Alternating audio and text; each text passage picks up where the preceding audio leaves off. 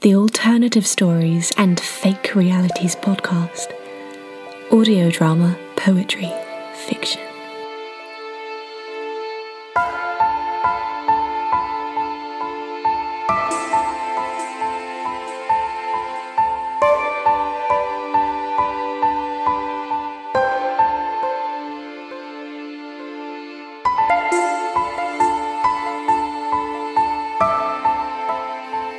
You're listening to the Alternative Stories and Fake Realities podcast.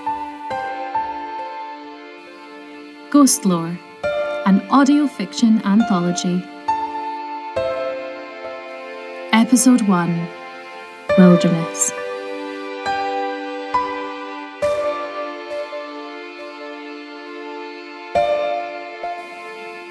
My name is Lindsay Crow, the editor for this anthology.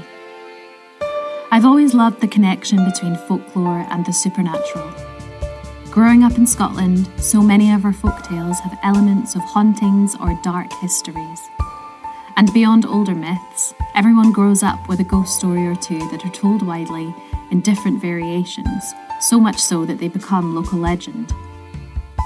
We wanted to capture that variation in this anthology. Stories of strange creatures, spectral figures, lost souls, or unexplained phenomenon. Stories often rooted firmly in place or with the natural world around them. We asked for submissions of tales from around the world, for stories that were heartbreaking, dark, funny, quiet, or strange, and those who submitted made it incredibly hard to make final selections. Every story I read for the anthology had something unique about it and it was a genuine pleasure reading them.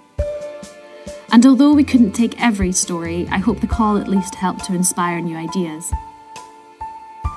I'm proud to now present episode 1 of Ghost Lore, which includes work from 11 authors featuring stories from all around the world that will entertain, frighten, and maybe even stay with you when you're passing through quiet or liminal spaces, in dark woods, on a quiet beach, or simply when listening to the whisper of a breeze.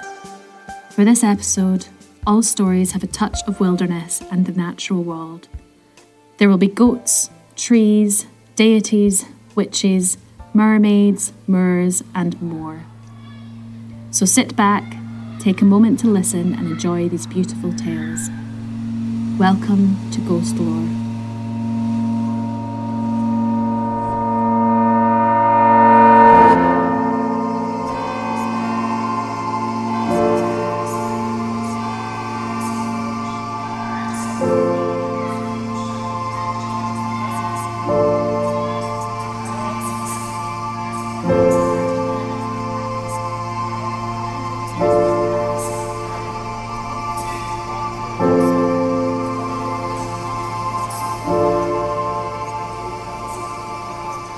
Our first story is The Goat Herd by Cormac Baldwin, read by Chris Gregory. The mercury in the thermometers had just about frozen when I stepped off the puddle jumper plane. A haze like a desert mirage hung where the stars met the icy tarmac. I stopped for a moment, waited for it to move or dissipate or solidify into some concrete explanation. When it didn't, I made a weak joke about wishing I had hooves to the man behind me and picked my way down. I should have asked about the mist then and there, but the fear of looking like a tourist, entranced by the steam from a vent, kept me silent. The island was one mapmakers took the opportunity to write Faroe Islands over the top of. If you stood on the central hill, and there was only one, you could see the ocean in every direction. If you stood on the central hill, the haze would stand with you. Trust me, there was only one. I thought I saw more in the smoke curling out of my host family's sod roof, or the breeze that toyed with desiccated moss.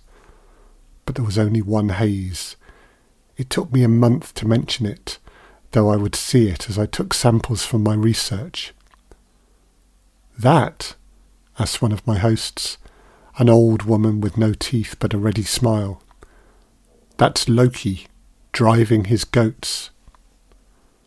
A whip of frigid wind cut me off before I could ask what exactly a god might be doing with goats, and my hostess shooed me inside with a promise of tea. The haze stood as we left, no different in size or shape, yet somehow depleted. The explanation didn't make it go away.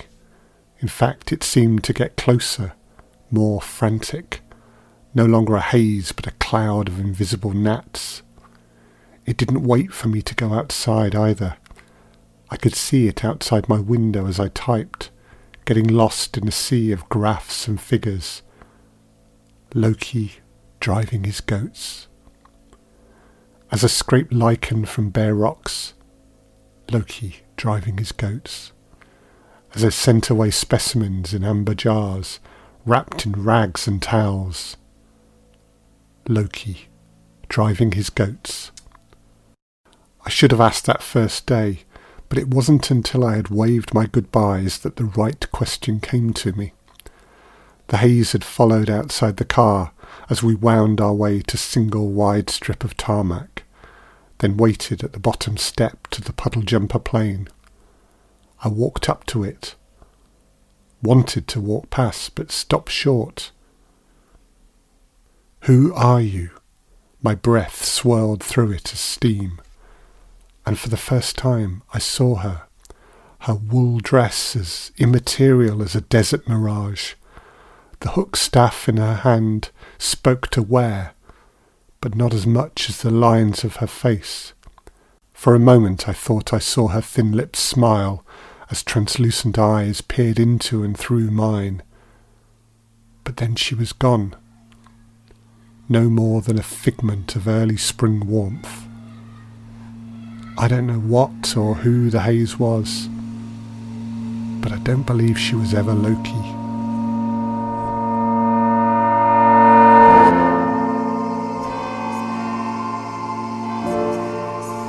The goat herd was inspired by an old folk saying in Scandinavia. When mist rises over warming rocks, it was referred to as Loki sowing his oats or Loki driving his goats. Whether that was the same Loki as the one we know from mythology, well, that's not clear.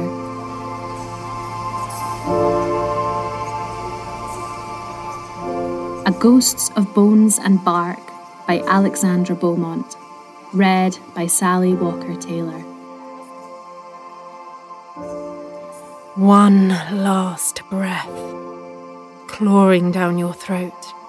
Its sandpaper rasping rattle stays with me always.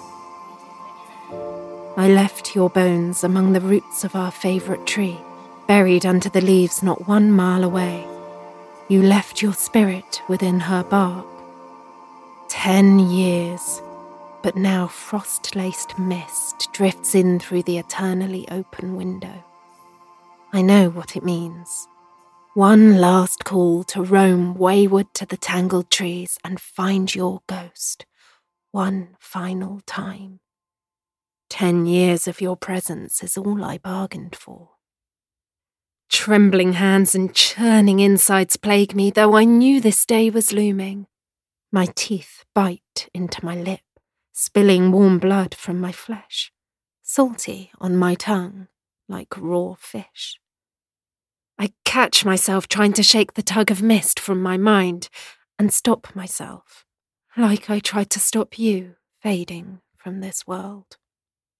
With a candle flickering in my grasp and eyes wide in the red dawn light, I begin my march to the trees. The path to your ghost tree is lined with rotting moss. Stabs of pungent petrichor burning my lungs. The air is too close. Only when my feet reach the base of your tree can I breathe free again. Couldn't you have made this path more pleasant, Mother?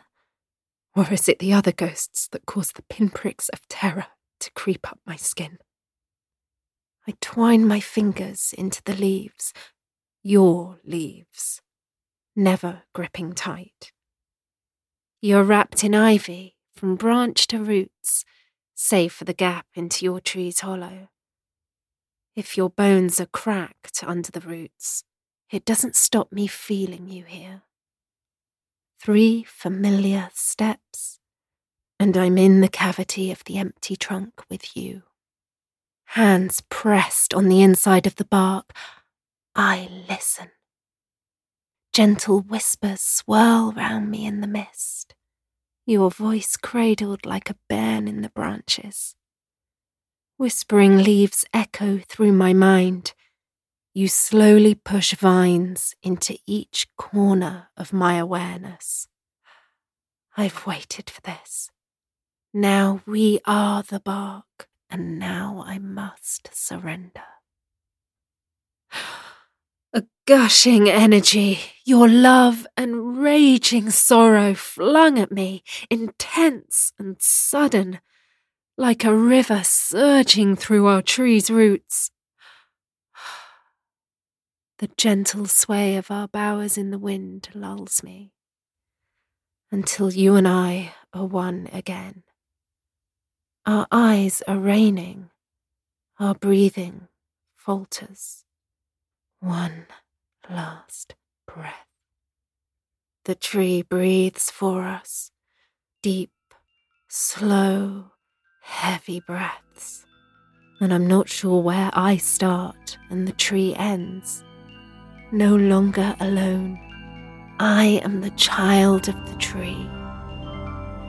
Our leaves warm slightly, every vein in them stretching to feel the sun, quivering in anticipation. We cradle cocoons with leafy fingers, a nurturing love feel sorrow when they break apart, but joy and hope for the colourful creature who flutters forth. Deep in the earth, worms wind hither and thither, weaving over our roots. Dead beetles rest below, carcasses crumbling away, huge shells dropping into the dust around your skeleton. Our roots strengthen as it decays. Now you are a font for nature, Woodpecker makes his home. We speak. We ask him not to take too much of our body away. The thanks he gives patters through every patch of bark he clings to. The tiny hammer of his beak, a song of gratitude for what you gave him when you haunted this tree. We flex our roots, stretch limbs out further, creeping ever deeper through roots we hear all our brethren, from mountain down to shore. All night I listen, your voice thrumming in my ears. Daughter, daughter, daughter, let yourself be free. Morning, dew drips over every part of us. Rivulets run between cracks in our aged bark skin. Night has left a toll as we made a bed for bugs and birds, and wind ripped at our branched arms. Frost has silvered our flesh until rising rays of heat gives pleasure as light breaks through our canvas. We quiver, not in pleasure but in fear, for we know this is our final moment together. A thousand leaves shudder as you thrust me from the tree, my body trembling on the bracken floor. Go! I hear you wail again and again. Go! I gently lift our embracing vines, breath stroking every leaf as I remove the ivy snagged around my ankles and step free from the tangled mess. Goodbye. I say. The whisper is sandpaper rough in my throat. For days we were as one, but already your ghost is fading. Your eyes leak sap and rainwater. I am gone, like a branch severing from your trunk. A spiral of pollen swirls upward from your leaves. Your one last breath and now you are lost to me.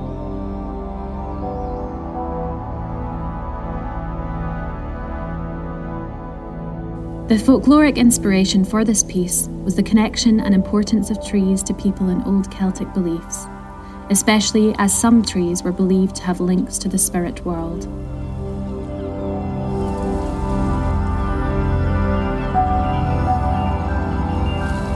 Sing sorrow to the sea and the waves will answer. Written and read by myself, Lindsay Kroll.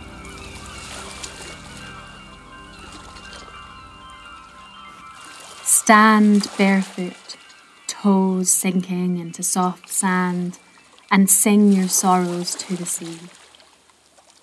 It goes like this a breath, slow and deep, then exhale the notes into the wind. Harmonize your sadness with the ebb of water. Let your staccato ooze into the swelling waves until it becomes a secret only the water knows and keeps. You asked the sea once for a wish.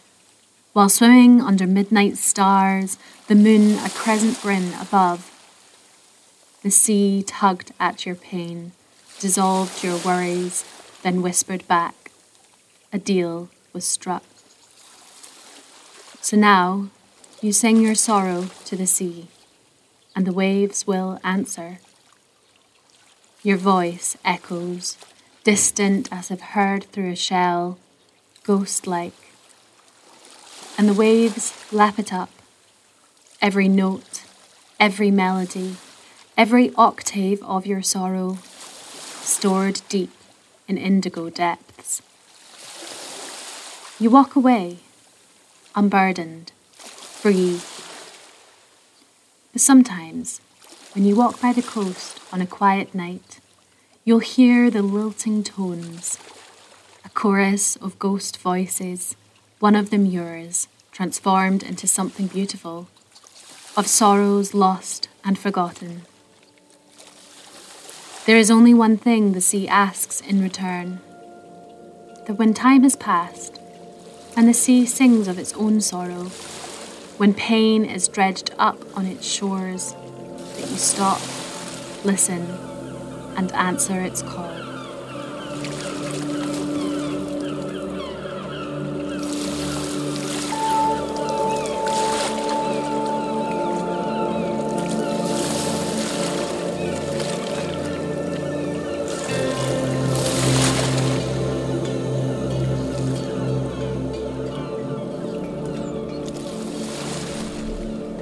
The smiling folk. I want to tell you about the smiling folk and the circle in the woods and what I did. But first, my brother. My brother punches me in the arm. It hurts, but he's done worse. Done worse to me. Done worse to the girl at school whose arm he broke because she wouldn't kiss him. You're pathetic, he says, still scared at 12. I look at him. Two years my senior, may as well be ten. He's tall, broad shouldered, barrel chested. I am weak, tiny limbed, frail. He is brute force. I love books. No surprise that I'm his plaything. He grabs my arm, right where he punched it.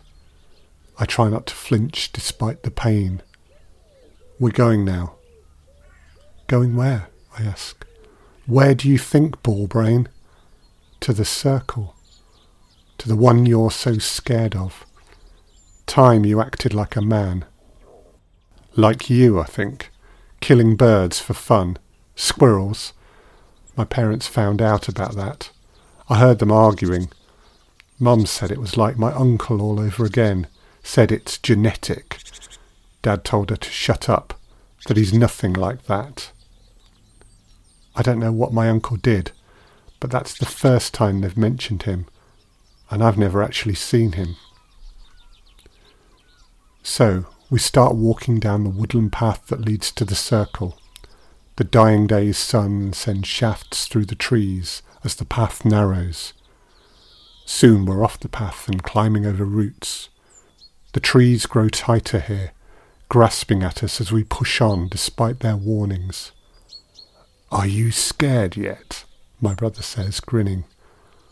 Why would I be scared? Because you believe. You believe in the smiling folk. Do you even know the story? I reply, dodging a knotted root. Are you saying I'm stupid? He punches me in the gut, winding me, then continues. I don't need to read a library to know the story of the circle, of the smiling folk who live beyond it, in their own world. How, if you get too close, they take you and replace you with their own kind who look just like you. Not completely like you, I reply, rubbing my midriff. Their grin, it's too wide. That's why they're the smiling folk. We walk on. Finally, the branches so thick now that the dying sun gave up long ago trying to peek through them. The circle is in front of us. It's not impressive. Five boulders, each two feet high, ringed around a small mound of earth in the middle. It's hardly Stonehenge, but the air feels colder here. And when you mention it to people in our village, they go quiet, especially the old ones. Go on then, he says, triumphant. Touch the mound. See if you get replaced. I don't want to. Go on, or you'll get worse than before. You don't have to be like this, I say. One last try. You don't have to be like this all your life. Now, or you'll bleed. I shrug. I walk to the mound. I stand on it. He looks surprised at my boldness. There's a rune set into a rock next to the mound. I touch it. It glows. Then I speak into the twilight air. I'm here. Like I said, I brought him for you. If you're making fun of me, I'll break your legs, says my brother. I ignore him. The boulders around the mound glow softly. My brother backs away. He's the one scared now. The last thing I see of him is his confused expression. That's new. I could get used to it. Then, as he backs into the trees, welcoming arms, something stands up behind him. He turns round and there's a sucking sound, like air rending. For a second, I hear another world, a loud one, an unpleasant one. And then my brother starts to scream and the sucking sound ends with a pop. He steps into the circle, reborn, the walk back is a happy one. The shadows are long, but I'm not scared anymore. I'm smiling. I look at my brother. He's smiling too. The widest grin you ever did see.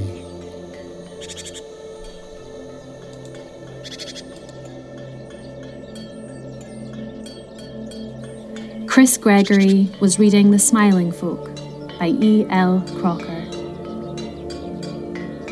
Next, we have a short excerpt from Mischief Acts from Zoe Gilbert, read by Sally Walker Taylor. Bearman was waiting. You too, he said. If you wish to hunt again, the stables, both of you. We walked, his cold hands to the back of our necks, his cold fingers sending ice down to our hearts. We roused the horses, we roused the hounds. All our beasts were horribly ready, raring despite the hour, mouths frothing, feet pouring. But all the men, dour. John, Curlet, Ormondon, Robert, and the rest. Curlet snarled. Robert turned his back when Bearman swung the stable door wide. The great oak, he said, will forever be made fools before your king. John's horse reared up. For my skill, he cried, and so be it. The hounds led the way into the night.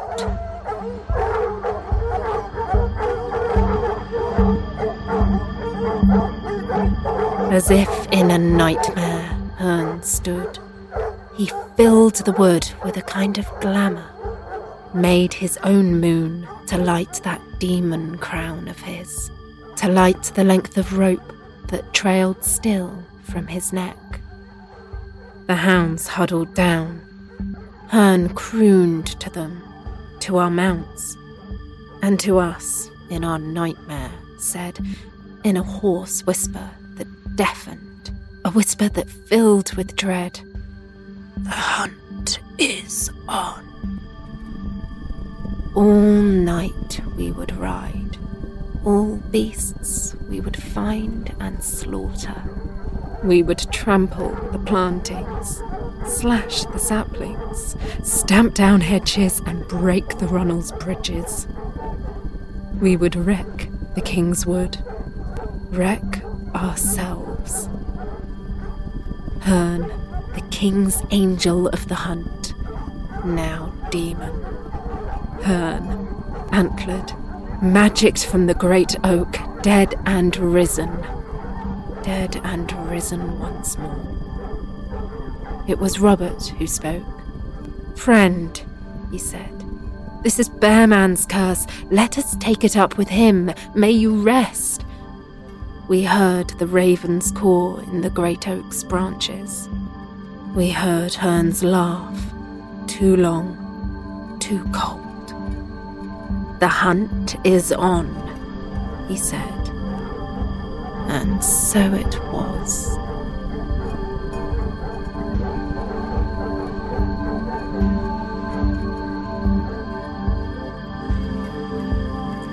The excerpt you heard was from Zoe Gilbert's new novel Mischief Acts, which was published by Bloomsbury on 17th of March. We'll post a link so you can order Mischief Acts and Zoe's acclaimed debut novel Folk in the show notes for this podcast.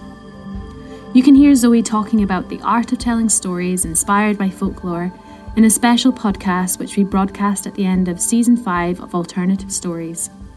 We'll link to it in the show notes. Zoe also teaches writers about using folklore in their work with London Lit Lab. You can find more details by searching London Lit Lab or via Zoe's Twitter feed. If you're enjoying this edition of Alternative Stories and Fake Realities, please consider subscribing in your favourite podcast app to have new editions delivered to you the moment they are released. You'll also have access to our full archive of audio drama, poetry, and fiction podcasts. We always appreciate ratings and reviews, preferably in Apple Podcasts or Podchaser.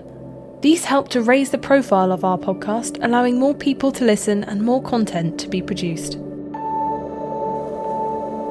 God is neither man nor ghost by Jessica Sakamoto Martini, read by Mary Claire Wood.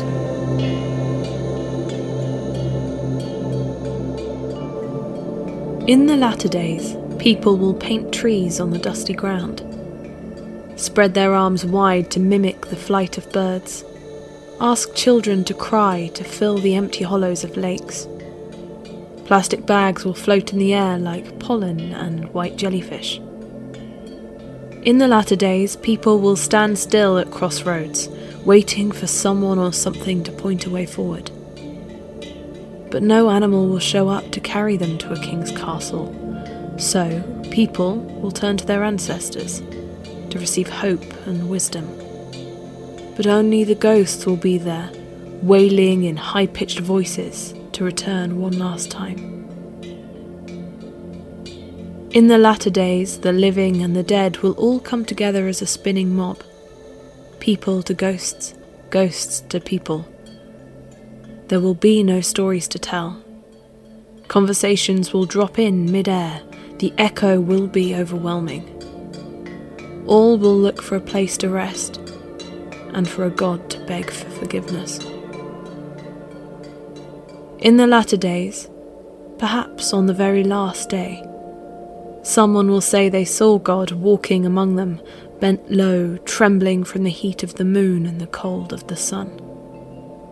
Others will swear they saw God among the ghosts, hungry and thirsty.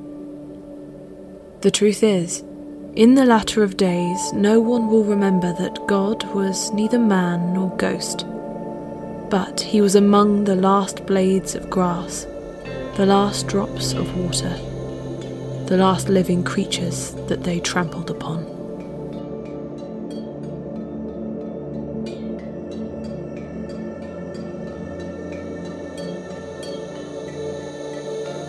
God is neither man nor ghost is inspired by a strong sense of place.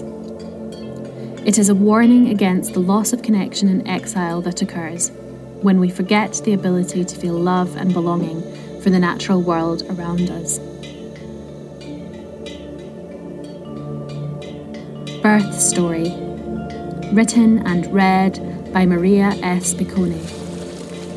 Lightning spears fractured Mother Han's flesh she lifted her chima and birthed me into the Nakdong River. My fingers brushed dirt, rocks, sand as I sped south, a comet's tail of blood marking my passing. I gave up, opened my body's logic to the water, the sound of waves crashing on waves. Gwishin, existential scream. Floating above the Pacific Ocean, I met other children riding the wind, friends sharing smiles, tears. I saw the multitude of lands that hugged them close. Drifting, drifting, I relinquished the rage that held me aloft. My body reclaimed, I stepped forward into new life.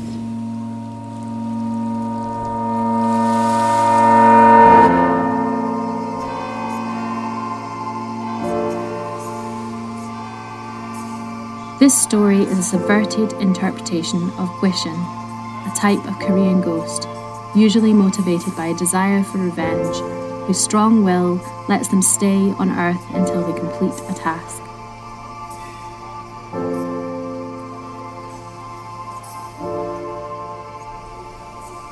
Your name repeated. Whispers in the tall grass call your name. You've plugged your ears with cotton, and still the voice follows you. It's in the leaves and the fields, and it bites at your heels, rushes around your skull, sticks to you like melted candy. Like truffles and treacle tart, toffee apples, toasted marshmallow, everything that covered your fingers and dripped from your chin while you grinned and swooned and sweated smiling up at her as the sugar rush hit you in waves. She welcomed you without question, and you drowned in her chocolate for days, the bitter sweetness a salve to the pain rotting inside you. She smiled at you and got a little bit smaller with each bite you took. You gorged on her kindness, the kindness of the witch. And now you run Keep running, your heart a furnace, your chest on fire, burning hot as the flames that wrap flickering white tongues around her house. Her house, ransacked by your hunger. But your limbs are sluggish. The air is syrup around you. In the distance, the silhouette of a place called home shimmers on the horizon. Pinpricks of tiny windows glitter warm and beckoning, but a darkness in the sky bears down low, hunches over the landscape, pushes you down and down until your nose near scrapes the soil and you taste grass and dirt in your mouth. Now you crawl. You hadn't meant to keep eating. Each mouthful was an invitation to the next. Each morsel unravelled a kaleidoscope of taste that promised endless joy and relentless wonder. And so, bite followed bite followed bite. The witch shrivelled. You watched her shrink through a cloud of sickly euphoria, like a prune, then a raisin, then a desiccated husk, hollow and translucent. You took what you wanted, Sugar made your brain fizz as you gorged until you had exhausted her completely. Only her faded smile left lingering. A ghost. and still you sucked on that, the shreds of her like threads of spun sugar melting on your tongue. The smile, gone. The kindness, gone. Used up on your brackish soul that wanted more, demanded more, more honeyed gold, more candid cure to cull of thorns that grow deep and eager in the pit of your stomach. And as surely as milk curdles in the sun, sugar turned to shame, and it was a small thing, really, to gather kindling, to set a spark, to cover the carcass of your guilt. The witch is dead. Now on your knees, retching, reaching forwards, your name swirls in a gasping chant, wind scratching at it, flinging it into a thousand pieces that prickle your skin and claw at your hair. The words coil around you, abstract now. You can no longer tell where your name begins and where it ends. A collection of primal sounds that rumble and howl, and the voice, it's inside you, hushed, but getting hotter. The house burns, white, then crimson and purple. Black smoke billows in its own acrid storm and chases you down, scatters you with ash, ash in your eyes, and your skin, melting into your cold sweat. The witch is dead. You say the words out loud, as if this might make it more real, a statement, not a question. But your voice disappears, snatched away from your dry lips by the wind and you know in that moment that the saying of a thing does not make a whole truth. To be dead is not always death itself. And so the wind tells you. Sometimes kindness becomes rage. The voice no longer whispers but screams so loud your eyes water and your bones rattle. It pierces through your insipid fear fills you up with a rage that's both foreign to you and of your own making. It pushes through your insides, bursts from your mouth in a torrent of spittle and ash. The witch the is witch dead. Is dead, but her rage haunts the wind and stalks to the horizon. One by one, the lights snuff out in the place called home. Now your name falls from human mouths in sombre houses shaded by mourning, and it is only ever uttered as a curse. Your Name, repeated by Tamara Rogers, was read by Chris Gregory. The story was loosely inspired by Hansel and Gretel. There is an instinct by Melinda Salisbury is read by Sally Walker Taylor. She isn't meant to be in the river. She knows better than to go there, but the sparlings thrash and quiver, so she can't help but follow them upstream, swimming against the tide. She waits all year for this. Normally, she bides out beyond the harbour to catch them before they enter the estuary, but not this year. This year the fish came early, or she came late, and the fact of the matter is she's in the river now. And there is blood in the water all around her. She can taste it, and it tastes good. There is an instinct in predators that is impossible to override, a frenzy that comes over them when they are in the killing zone. Emotions so aroused that nothing, nothing at all can stop what will happen next. She is in the frenzy, darting through the shoal, grabbing fish in spindled fingered hands and biting down, swallowing. She is still, at this point in time, a predator. The sparlings are in a frenzy too, but it's reproduction that drives them. A different kind of arousal that urges them to leap and writhe, to keep moving on, on, on. To the fishermen on the boats rowing towards them, it seems as if the river is boiling. and beneath the surface, the roiling mass of fish hides the boat's approach. The fish aim to swim upstream to spawn. The mermaid aims to catch as many of them as she can. In this, she and the fishermen are aligned. Their plan is the same to fill the nets they lower into the river with silvery fish. They work in tandem, two boats, each holding one end of a net, sweeping through the water and capturing everything in its path. She isn't meant to be in the river. She isn't meant to be in the net. She doesn't speak their language, so she doesn't know what they're saying when they haul her out of the water and into a boat. A sea bride, veiled with silver sparlings. She can't understand their expressions, their shouts.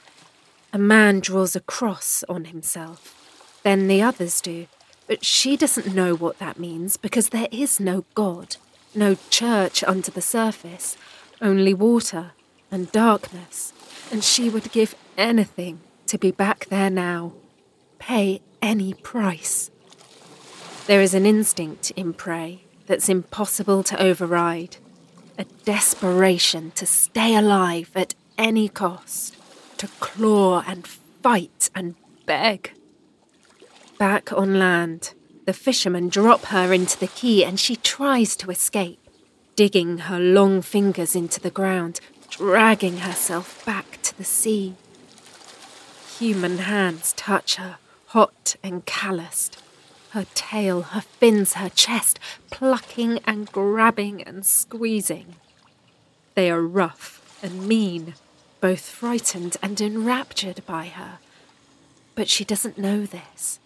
She only knows pain and fear. They lift her, and there is a wild, wild second where she thinks they will release her. And she vows she will never, ever go into the estuary again. Not for the Sparlings, not for anything. But then the men turn, heading away from the water, and her gills are fluttering, fighting hard to breathe. And although she doesn't know what death is, not like humans do, something deep inside her understands that if she doesn't get back to the sea soon, she will die. She will die. With her final breaths, she curses the town, curses it to forever pay a price for her life. The malediction mouthed at men who laugh at her gasping on the steps of the town hall who don't understand that she's speaking at all. That realization will come later, with the fires and the plagues and the hunger and the soldiers and the many, many, many deaths. The people of the town will hear something like laughter echoing across the harbour, like water through rushes, like the last breaths of a dying and they will soon learn that it means something bad is coming, and coming soon. The heirs of the fishermen will trace back the beginning of their misfortune to this, to her, turning grey and limp in a net that's been mended almost too many times. The cruelest irony is that once she is gone, they give her back to the sea, no longer sure what else to do with her.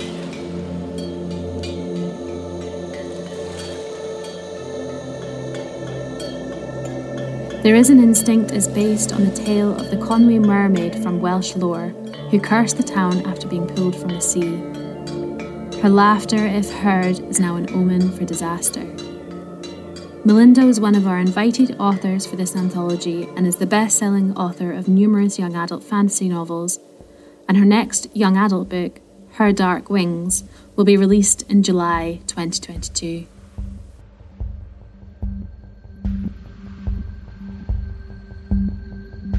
Mama always tells me not to be out on the marsh after dark. Now the sun is sinking and she won't let me back inside. The door is locked and the curtains are drawn, but I know she's in there. I can hear her crying still. And where else would she go? It's all marsh, all around our house, and it's getting dark. She'll stay inside because she's afraid of the hobby lanterns. That's what she calls them the flickering lights that hover over the muck and mire. I always thought it was a silly name, and Mama shouldn't be scared. I followed them out into the marsh one evening, even though I wasn't supposed to. They showed me their secret. The lights are getting closer now. They're all coming up towards the house. She must see them too because she's shouting for them to go away. I want to tell her that they're not so bad once you get to know them. They're just kids, like me, if you know how to see their faces. She's weeping that they took her child but they didn't. I'm right here. I do wish she'd stop screaming. I have a secret to show her. The Hobby Lanterns by Kat Voller was read by Mary Claire Wood. This story was inspired by, as the title suggests, hobby lanterns in European folk belief the phenomenon of ghostly lights appearing over bogs, moors, and marshes, often said to mislead travellers. These lights are known by many names, including commonly the Will o' the Wisp. Our final story in episode 1 is Spring Hollow Secret God Sleeping by Lorraine Wilson, read by Sally Walker Taylor, a story inspired by Wicca and pagan traditions. Bring withy willows with you to weave a net. Tonight, when the moon rides high, we will catch her face in the black mirror water at our feet. Dance widdershins and threefolds so our withies weave moonlight all around. Bring silver sage and silver blades and your hair hanging down. Your green ivy crown is night rendered, a wreath of black hands holding all your dreams. We burn the sage and watch it drift to ashes, fine as sadness on the water, white on black, and the moon watching smoke and dream webs.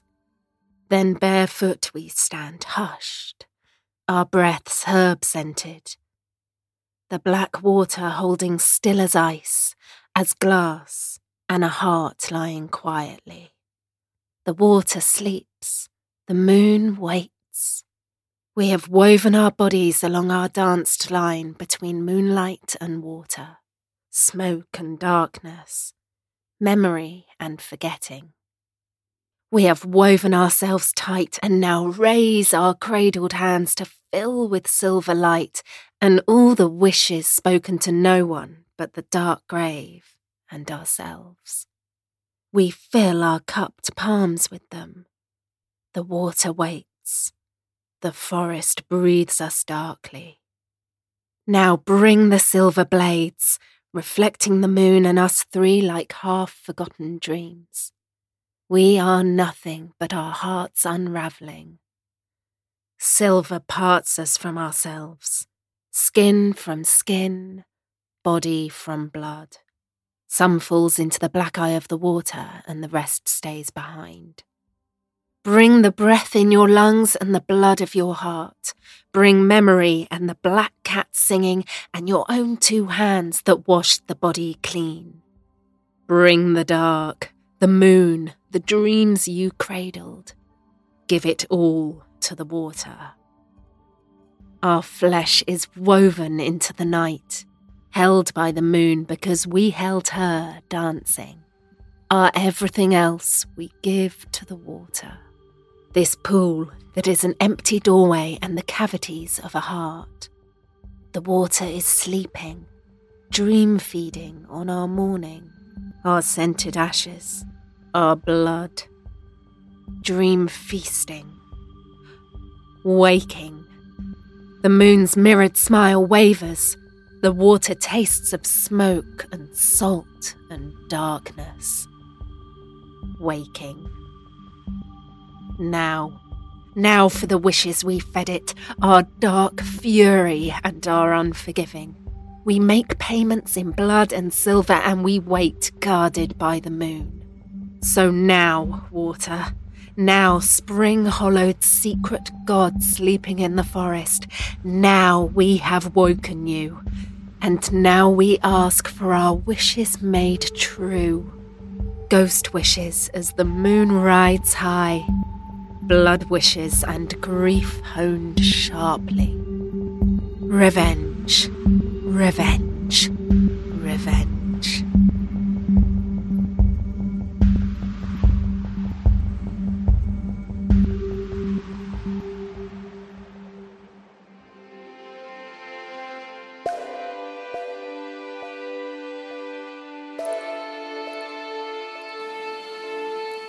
For listening to Ghost Lore, an audio fiction anthology. Episode 1 Wilderness. Episode 2 Hauntings will be released on Friday, the 1st of April. We look forward to welcoming you then for more stories inspired by the folklore of the supernatural. Our readers for this episode were Sally Walker Taylor, Mary Claire Wood, Chris Gregory, and Maria S. Sound design, editing, and soundscapes were by Chris Gregory, with sound effects from freesound.org. Information about and links for all of our contributors are included in the show notes for this podcast. If you've enjoyed this edition of the Alternative Stories and Fake Realities podcast, please subscribe in your favourite podcast app to have access to our full archive of over 100 podcasts. You'll also have new editions delivered directly to your podcast feed as they are released. We always appreciate ratings and reviews, especially in Apple Podcasts, Podchaser, and Spotify. These help to raise the profile of the podcast and allow more listeners to find us. If you've enjoyed this edition, you might like to check out our other folklore related podcasts. We've produced several audio dramas inspired by stories from folklore, as well as discussion editions on the folklore of animals and on the lore of stone circles and standing stones. Listen out for more soon. My name is Lindsay Kroll, and you've been listening to the Alternative Stories podcast.